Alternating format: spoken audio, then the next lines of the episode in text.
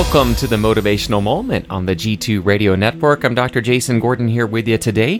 Today we are going to take a time to look at some motivational moments from Touchstone's book, a book about daily meditations. And one in here I found specifically that it really stood out to me today is I started asking questions about self realization and where I am in life and and how am I contributing to it? What where am I? What am I doing here? I know the answers to these questions, but they're very difficult to answer sometimes. So, now what? Is that all there is to life is to just work and play and work and play and sleep and eat? Well, how should you live? How should I live? Only you can answer that. Only I can answer that. So, how can I feel whole?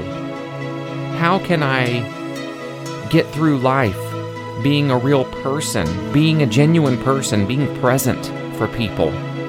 Sometimes these questions are very difficult to answer because life is busy. Things are feeling so rushed, especially around holidays or wherever you are at the time of the year. It's very busy.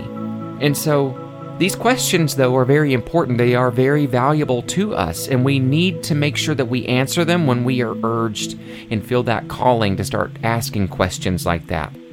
But through centuries, many people have asked these questions too, so you're not alone. And the answers that they used to get through life, we can actually learn from from history, from what we've read in the news. It's all out there. They tell us to get engaged with life.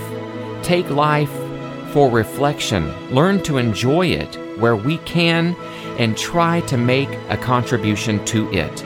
And today, I will listen to my questions and my doubts as urgings from my higher power to push me through those difficult times and the good times to make sure I'm growing from it, contributing to it in a positive way, and learning from it. So, I will be involved in living and I will continue to ask myself the questions that we reviewed today. That's your motivational moment here on the G2 Radio Network.